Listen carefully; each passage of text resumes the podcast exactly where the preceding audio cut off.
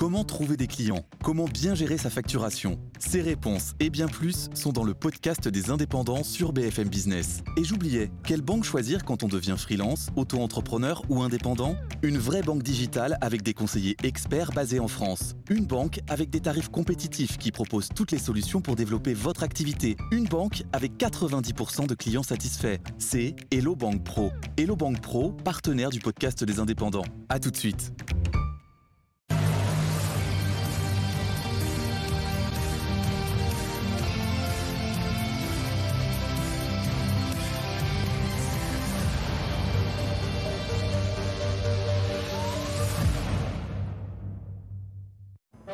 Bonsoir à tous, ravi de vous retrouver pour euh, ce nouveau numéro d'Île-de-France politique. L'Île-de-France mobilisée euh, contre les retraites dans les rues de Paris ce jeudi après-midi. Euh, près de 80 000 personnes ont battu le pavé.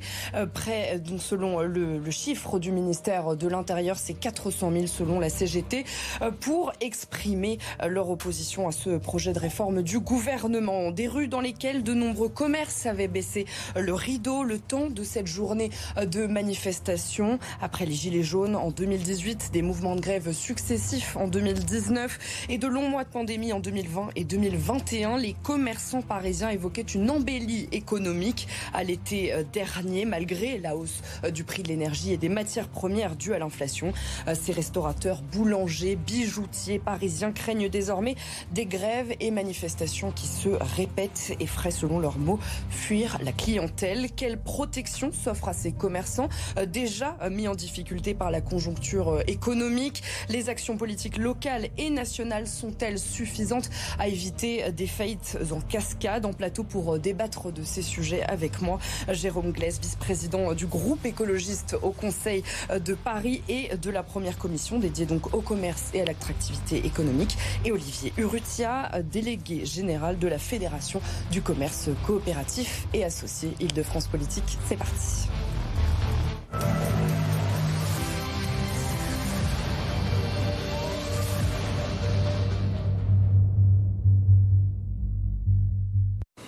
Bonsoir Olivier euh, Urrutia, merci d'être avec nous. Bonsoir, merci beaucoup de m'accueillir. Euh, bonsoir Jérôme Glaise, merci d'avoir pu euh, vous déplacer hein, malgré les difficultés de transport. Hein. Aujourd'hui, une manifestation qui a donc rassemblé de très très nombreux citoyens. Ça a été compliqué pour les commerçants. Est-ce qu'on peut encore peut-être parler d'une journée difficile, une journée noire? Oui, enfin, alors une journée difficile, je crois, pour les commerçants, mais enfin pour beaucoup de gens, hein, euh, tout court, euh, et, pour les manifestants euh, également. Je crois qu'ils ne sont pas dans la rue comme ça pour rien, par hasard, surtout en bravant les intempéries d'aujourd'hui.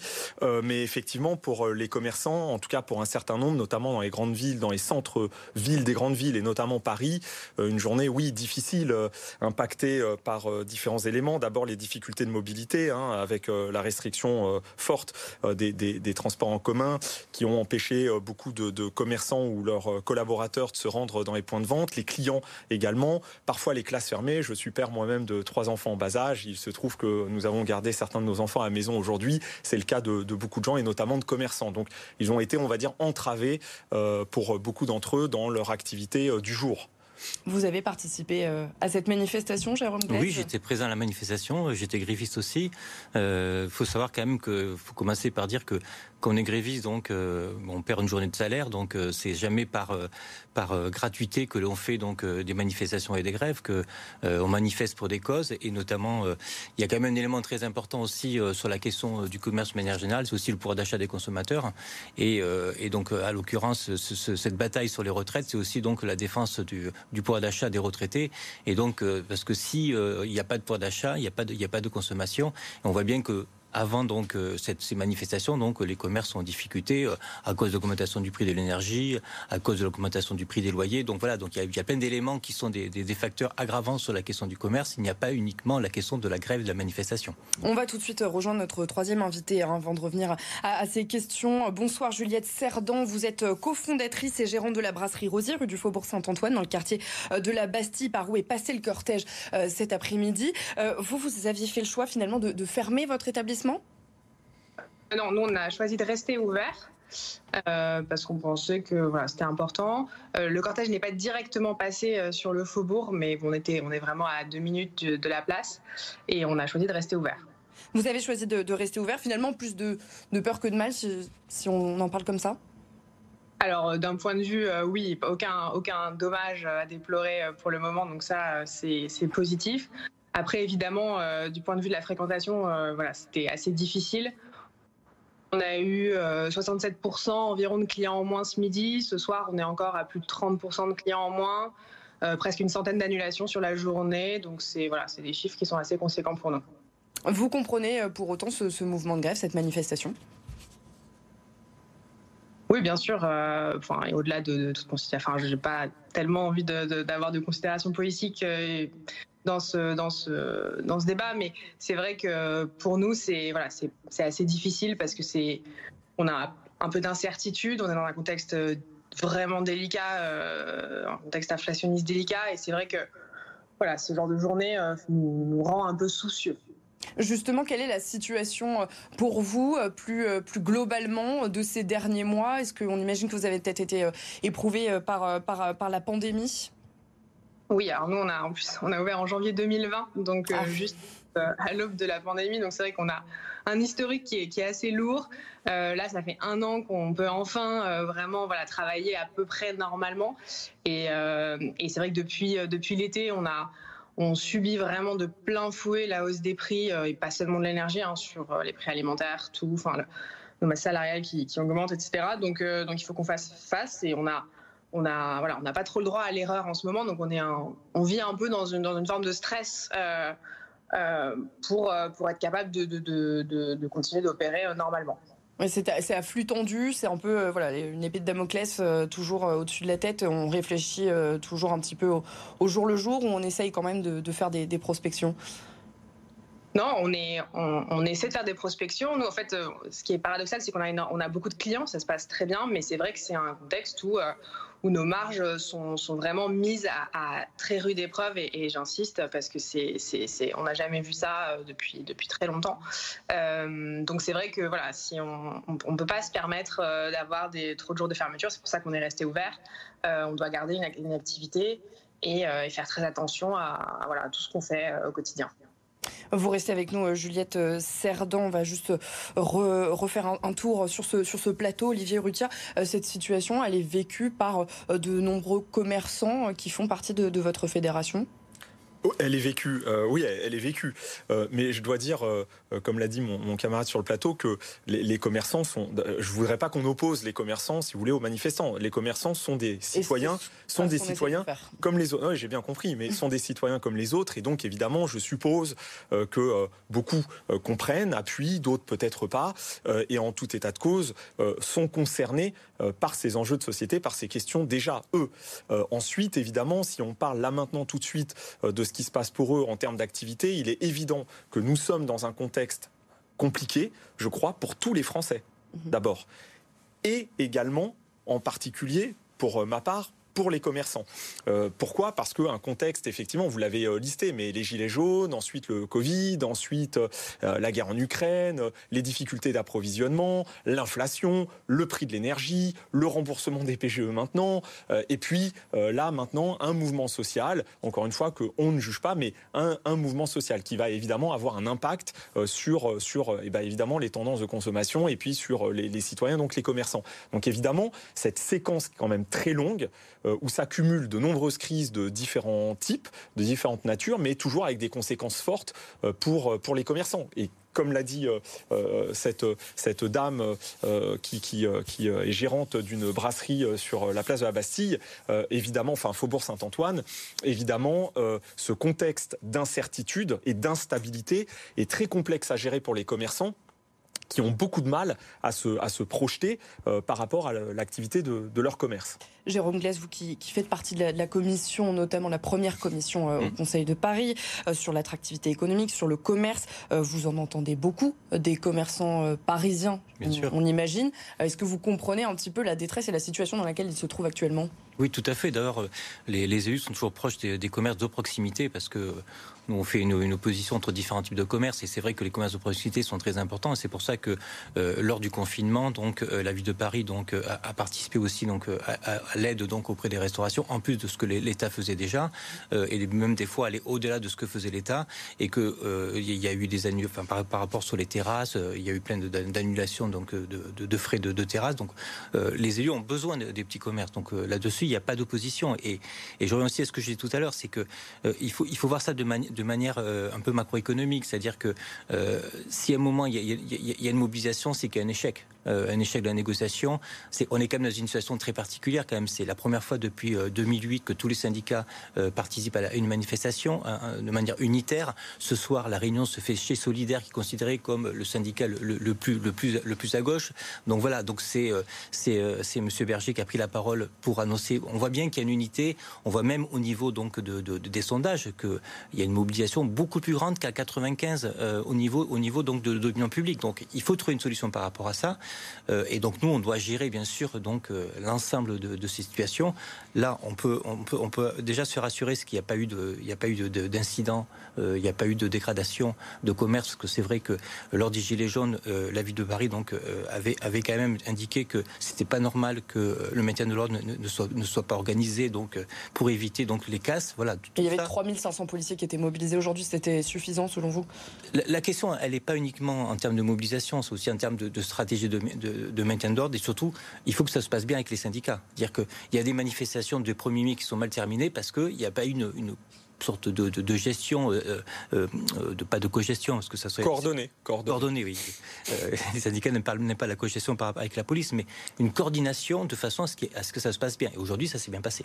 Juliette Cerdan, vous êtes toujours avec nous. Finalement, est-ce que ça pose problème aussi, peut-être pour pour vos employés, de, de rentrer chez eux ou de venir travailler tout simplement? Ouais, nous, c'est un, ça, c'est un vrai problème pour nous parce qu'on a beaucoup d'employés qui peuvent venir de partout euh, en Ile-de-France, euh, parfois très loin.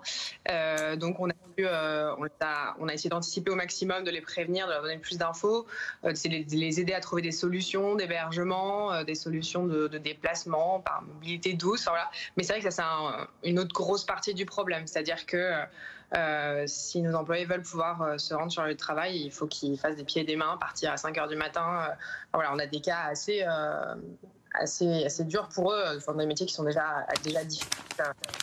Vous, vous, vous, craignez que, que, ce mouvement dure éventuellement, notamment dans les transports? Bah, c'est oui, c'est enfin on craint, on craint effectivement qu'il y ait une installation qui nous pousse à devoir prendre des décisions plus difficiles, devoir euh, fermer. Enfin voilà, c'est sûr qu'il y, a une vraie inquiétude ce soir.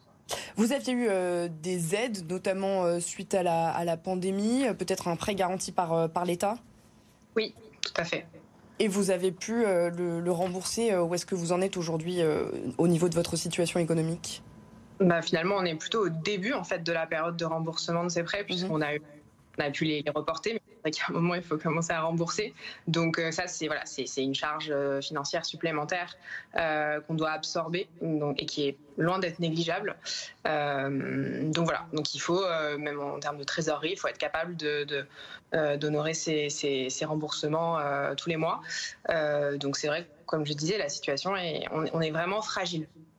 Vous êtes euh, fragile. Vous avez, vous avez simplement une, petite dernière question. Euh, vous avez, euh, vous, auriez besoin d'aide supplémentaire aujourd'hui? Bah écoutez, on va, il faut voir comment la situation évolue. C'est vrai que d'un point de vue d'inflation, déjà, voilà, c'est déjà difficile et on peut pas, c'est compliqué pour nous de trop augmenter les prix. Euh, donc c'est cette partie-là est, assez inquiétante. Et ensuite, bah, sur sur la situation euh, euh, des grèves, il faut voir comment ça évolue. Est-ce que est-ce qu'on va être obligé de fermer de façon récurrente? Ça, c'est l'avenir nous le dira. Merci beaucoup euh, Juliette Serre, vous êtes euh, gérante donc, et cofondatrice de la brasserie Rosy, euh, située donc dans le 11e arrondissement. Merci d'avoir été notre témoin dans Île-de-France politique. ne faudrait-il pas varier un petit peu les quartiers aussi pour les manifestations qui passent souvent quand même aux mêmes endroits? Jérôme Vous savez que c'est la préfecture de police qui décide des parcours, mhm. que souvent donc les parcours sont, sont proposés par, par les, les organisateurs de manifestations sont invalidés par la préfecture euh, et que c'est vrai qu'il faut, il faut, changer donc de, de, de, de, secteur, mais de quartier. Mais aujourd'hui, on était aussi sur une, sur une, manifestation nationale. Il n'y avait pas que Paris qui était concerné. Donc, euh, euh, et c'est vrai que la manifestation euh, classique République, Bastille, Nation, donc c'est un grand classique que la préfecture adore. donc ça, c'est là, il faudrait voir ça avec les syndicats. Mais les syndicats, eux, leur, leur objectif, c'est pas d'embêter le commerçant, c'est pas, c'est surtout donc de, de créer un rapport de force vis-à-vis de l'État. Et ce ne sont pas les syndicats qui, qui, posent problème généralement pour les commerçants. Ce sont euh, les individus qui peuvent se trouver en, marge de, ces cortèges. On, le sait bien. Euh, selon vous, euh, Olivier Urrutia? Oui, bah, je dois dire d'ailleurs que pour aller dans ce sens-là, il faut dire que la Première ministre a eu l'honnêteté de reconnaître que la manifestation s'était globalement bien passée et que c'était notamment grâce au rôle des syndicats qui, cette fois-ci, visiblement, se sont bien coordonnés entre eux et avec euh, les forces de l'ordre.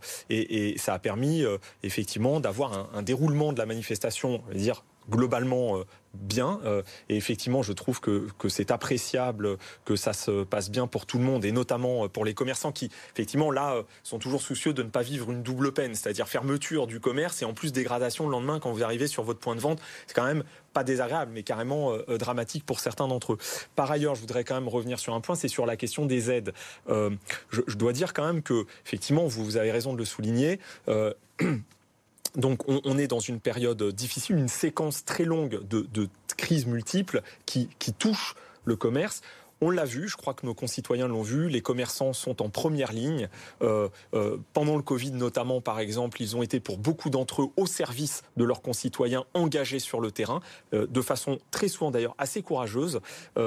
et dois dire que dans ce contexte-là, même si l'État ne peut pas toujours tout, nous attendons tout de même du gouvernement que, à, contexte exceptionnel, eh bien, mesures exceptionnelles. Alors ça peut passer par des aides, mais ça peut passer, je dois le dire, puisque des aides existent, mais aussi parfois par une meilleure euh, intelligibilité ou lisibilité des aides et des critères ou des conditions d'accès facilitées, ce qui n'est pas toujours le cas. On va, on va justement reparler euh, de, ces aides hein, parce que euh, c'est euh, notre focus dans Île-de-France politique. Quel dispositif d'aide pour ces commerçants C'est ce qu'on va voir avec notre journaliste en plateau, Rémi Sanlis. Bonsoir Rémi. Gilets jaunes, grève des transports, pandémie. À quoi ont pu prétendre les commerçants parisiens face à ces difficultés successives, Rémi? Alors ils ont pu prétendre à différentes aides. D'abord le PGE, prêt garanti par l'État. Il y a également dans la capitale la mise en en place d'une équipe dédiée, euh, joignable à un numéro gratuit par exemple. Euh, son objectif, conseiller et accompagner euh, les commerçants dans leur démarche. Après les manifestations des Gilets jaunes, autre solution proposée par la ville de Paris notamment, un fonds qui a été créé, un fonds de soutien aux acteurs économiques franciliens doté d'1,5 million d'euros. Mais dans les faits, ces aides euh, ne sont pas forcément très efficientes euh, sur le terrain. Euh, prenons l'exemple de Thierry que j'ai contacté cet après-midi. Il possède trois magasins de motos dans Paris. Ces trois boutiques ont été vandalisées pendant, d'une part, les Gilets jaunes et puis d'autre part pendant la Coupe d'Afrique des Nations. Il n'a perçu aucune aide pour se faire rembourser et son assurance a mis plus d'un an avant de lui rembourser les travaux. Euh, ça ne s'arrête pas là, Rémi. Oui, ça ne s'arrête pas là parce que euh, entre, l'entreprise qui euh, lui a proposé une assurance, son assureur a donc résilié le contrat ensuite et il a eu beaucoup de difficultés à en retrouver un. pour éviter de nouvelles dégradations dans son magasin, il a décidé d'investir 20 000 euros dans des protections devant donc son enseigne. Il a également dû assurer la sécurité de son magasin lui-même pendant les manifestations des Gilets jaunes notamment, ce qu'il regrette. Vous pose donc une question, Jérôme Glesque, vous qui êtes conseiller de Paris. Euh, que répondez-vous à ce commerçant qui pense maintenant à arrêter son activité? Réponse, Jérôme Oui, je, comprends ces difficultés. Euh, la difficulté aussi pour une ville, c'est que euh, ce n'est pas de la compétence de la ville, euh, c'est les compétences mm. donc soit de l'État et même la compétence économique, c'est la région. donc les aides qui sont proposées par Paris sont en plus de ce que fait déjà l'État et la région. Donc ça c'est toujours difficile. Et c'est vrai que pour pour nos concitoyens, ils ne comprennent pas pourquoi c'est pas la ville de Paris qui s'occupe de ça directement. Ce n'est pas de sa compétence. La compétence pareil du maintien de l'ordre, c'est pas parce qu'il y a une police municipale, elle, ce n'est pas, elle n'a pas le droit de le faire. En plus, c'est presque interdit interdit. Donc, ça ne fait pas partie. On est vraiment, on est vraiment dans des situations très très difficiles à, comprendre. Et c'est vrai que là, par rapport à, le, fait qu'il était, on voit très bien que c'est la question de l'assurance, c'est-à-dire que euh, on voit que pour, le, pour les, par exemple pour les, accidents, euh, euh, l'État intervient directement auprès des assureurs. Et là, c'est pas normal que l'État n'intervienne pas pour les petites structures, parce que le problème, c'est que l'État intervient pour les grandes structures et pas pour les petites structures, parce que le dispositif peut exister, mais après, donc il y a énormément de bureaucratie derrière, il y a beaucoup de papiers à remplir, et ça, donc les, petites entreprises, il faut, qu'ils aient un bon expert comptable et, n'arrivent pas à le faire parce qu'ils n'ont pas cette, technicité nécessaire qu'ont les grandes entreprises. Olivier Rudia bah, je, je rejoins euh, Jérôme Glaise, c'est-à-dire que, euh, encore une fois, euh, il, peut y avoir des aides au niveau de l'État, au niveau de la région, au niveau de la ville, notamment dans le cas de Paris, hein, il faut le dire. Il y a eu des aides pendant la pandémie d'ailleurs. Oui, il y a eu des aides pendant la pandémie. je tiens à dire quand même que les aides ne sont pas toujours financières, ça peut être aussi des aides, on, l'a dit, hein, de, de, de, facilitation, si vous voulez, de, protocoles ou de dispositifs ad hoc qui permettent effectivement de maintenir une activité dans des conditions, on va dire à peu près, voilà, par exemple. Néanmoins, deux choses sur lesquelles les responsables politiques, puisque dans responsable politique, il y a responsable et politique, euh, ça tombe bien pour l'expression, euh, doivent s'interroger. D'abord, c'est un, est-ce que l'aide est pertinente? C'est-à-dire que est-ce que l'aide correspond bien aux besoins? Deuxième Et ça n'est pas toujours le cas? Non, pas toujours, mais je ne crois pas que ce soit forcément de la mauvaise foi ou une mauvaise volonté. C'est parfois, euh, on ne se rencontre pas, il y a des sortes de malentendus, on croit bien faire, on a une intention qui est bonne, mais simplement, voilà, entre euh, ce qui, euh, ce qu'on se représente un peu théoriquement, de façon abstraite, par exemple au niveau de l'État, et ce qui est la réalité des acteurs de terrain, il peut y avoir un décalage, un hiatus. Donc forcément, vous avez une aide qui ne correspond pas forcément aux besoins. Après, deuxième élément d'interrogation pour le responsable politique, c'est est-ce que l'aide est suffisante? Eu égard aux besoins. Et puis enfin, troisième élément, c'est est-ce que cette aide est accessible? D'abord, est-ce qu'elle est connue? Quand je dis accessible, c'est est-ce qu'elle est connue? Quand on entend la ministre du Commerce, bah, la ministre du Commerce, Olivia Grégoire, nous dit euh, des aides existent, mais aujourd'hui, euh, mon rôle, c'est euh, de faire rencontrer ces aides aux, acteurs économiques parce qu'ils ne les connaissent pas. Je dis, bah voilà, mais donc il y a quand même un déficit de communication à ce niveau-là qui est malheureux parce que si vous avez des aides et que personne y a droit, enfin, n'y accède parce que les gens ne les connaissent même pas, ne connaissent pas leur existence, vous avez là un problème à mon avis. Et puis enfin, dans l'accessibilité, il y a toujours un, autre élément à mettre en, parallèle, euh, complémentaire, qui est les critères d'octroi. Alors évidemment, Jérôme Glaise a raison de le signaler. Si euh, vous avez beaucoup de bureaucratie, si vous avez tout un tas, euh, je dirais, les douze travaux d'Hercule pour arriver enfin à votre aide, vous êtes déjà mort depuis bien longtemps et enterré avant d'avoir droit à votre aide. C'est un peu comme le cas de Thierry avec son assureur qu'il rembourse un an plus tard. Mhm. Là, c'est un problème. Comment la ville peut, soutenir les commerçants si la grève dure, par exemple, euh, que les salariés euh, eh rencontrent des problèmes pour se rendre sur euh, leur lieu de, travail, dans les boutiques parisiennes? On, sait qu'il y avait un soutien pendant la pandémie. Est-ce qu'il ne peut pas y avoir un soutien justement face à ce mouvement de grève? Bah, il y a un soutien. Le soutien financier, c'est le, c'est le. Pas forcément financier. Il est, il est, il est, enfin, il est très léger. Enfin, après, c'est pas des exonérations sur les taxes sur les terrasses, des choses comme ça. Donc, sur le stationnement. Enfin, c'est, c'est, par rapport à ça qu'on peut faire. Le, ce, que, ce, que, peut faire euh, la ville de Paris, c'est notamment avec des structures comme Paris Co, euh, c'est d'aider donc les, les, les, entreprises donc à faire ces démarches administratives. Euh, donc, c'est, c'est surtout une aide en fait de, de, de moyens par rapport à ça. Après, il y a, un autre élément que je voudrais rajouter, c'est le problème de la conditionnalité. C'est-à-dire que souvent, ces aides ne sont pas conditionnelles mhm. et que de fait, ça ne favorise que les grandes entreprises. Et qu'à un moment, euh, il faut aussi donc favoriser donc ceux, celles qui en ont le plus besoin et c'est donc c'est forcément les petites entreprises. Parce que euh, euh, moi, je suis aussi donc enseignant en, en, économie et en gestion et je vois mes étudiants ce qu'ils doivent faire dans ces petites entreprises. C'est-à-dire qu'il faut, il faut avoir des comptes, des comptes à jour. Il faut, il faut donc tout, tout cette technique administrative euh, et, comptable. Donc souvent, les petites entreprises n'ont pas le temps de le faire. C'est pas qu'elles ne le font pas, parce qu'elles sont obligées de le faire légalement, mais elles n'ont pas le temps de le faire. Et puis l'autre élément aussi sur lequel l'État doit intervenir, c'est que c'est pas normal qu'il y ait un an d'écart. Euh, quand il faut quand il faut aider une grande entreprise, euh, on fait on débloque tout de suite les fonds. Là, 20 000 euros, ça paraît pas beaucoup, mais en fait pour, une petite entreprise, c'est énorme. et c'est là-dessus que l'État devrait avoir un rôle de d'être de, pousser les, assureurs donc à, à payer donc en temps et en heure, parce que pourquoi les assureurs ne le font pas aussi C'est parce que derrière, elles, ont provisionné l'argent et cet argent, il est placé. Et donc, elles gagnent l'intérêt là-dessus. Il y a une sorte de cynisme aussi de la part des assureurs. C'est-à-dire qu'au lieu de, rembourser directement l'assuré, ils préfèrent donc attendre pour avoir des intérêts de l'argent placé.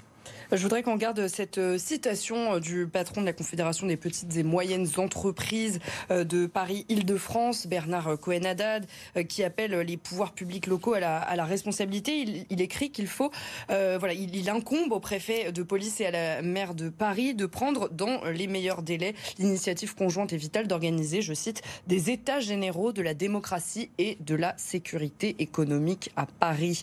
Est-ce que c'est possible? Oui, c'est possible. Enfin, d'ailleurs, au niveau de la première commission, on a l'impression qu'il oppose un peu les deux finalement, hein, le, droit de le droit de grève et enfin oui, j'ai lu son, j'ai lu son communiqué de presse euh, et la liberté de commerce. À chacun sa compétence, mais euh, déjà la première commission donc euh, a déjà fait, fait, des réunions avec avec tous ces acteurs. on va le refaire. Et en plus, la première commission donc elle, elle est présidée par par une par une dame de droite, Marie-Claire Carrager, donc ce qui me donne aussi à l'opposition de pouvoir organiser ce type d'événement. Donc Là-dessus, je ne pense pas que Anne Hidalgo s'opposerait à ce type de, de, rencontre.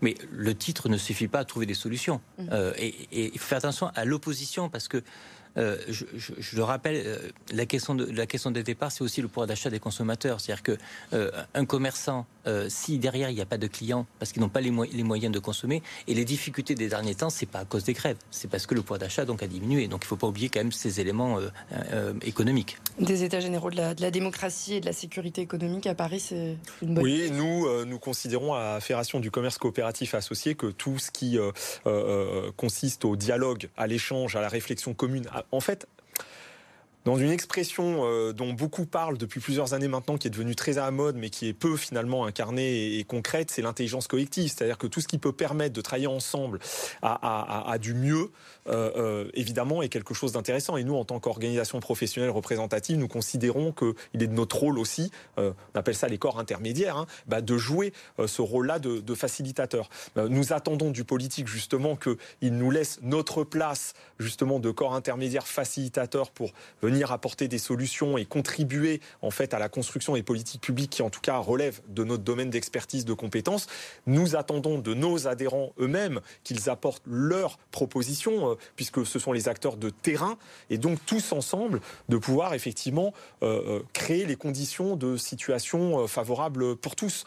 Jérôme Glaise l'a dit, il n'y a pas encore une fois d'opposition, puisque les manifestants sont les consommateurs, les manifestants sont parfois les commerçants eux-mêmes, hein, qui sont divisés sur ces questions-là c'est tout le débat démocratique. Hein, Il y en avait des commerçants. Euh, J'en sais rien, mais probablement. Enfin, je veux dire, ça me paraît euh, irréel de penser que euh, tous les commerçants seraient un corps homogène avec une vision totalement partagée sur tel ou tel sujet politique. Hein. Les, commerçants sont simplement des Français, hein. des pères de famille, des mères de famille, des, des, citoyens engagés sur le terrain qui ont une activité commerciale. Maintenant, je le répète, ce sont des gens qui sont très exposés très exposés. Mhm. Et concernant les commerçants indépendants, puisque je représente les commerçants indépendants organisés en réseau, en coopérative, sous enseigne, mais indépendants. Ce sont des indépendants avec un point de vente, mhm. des petits patrons avec des TPE, PME. Ce sont des gens pas fragiles, mais je dis particulièrement exposés.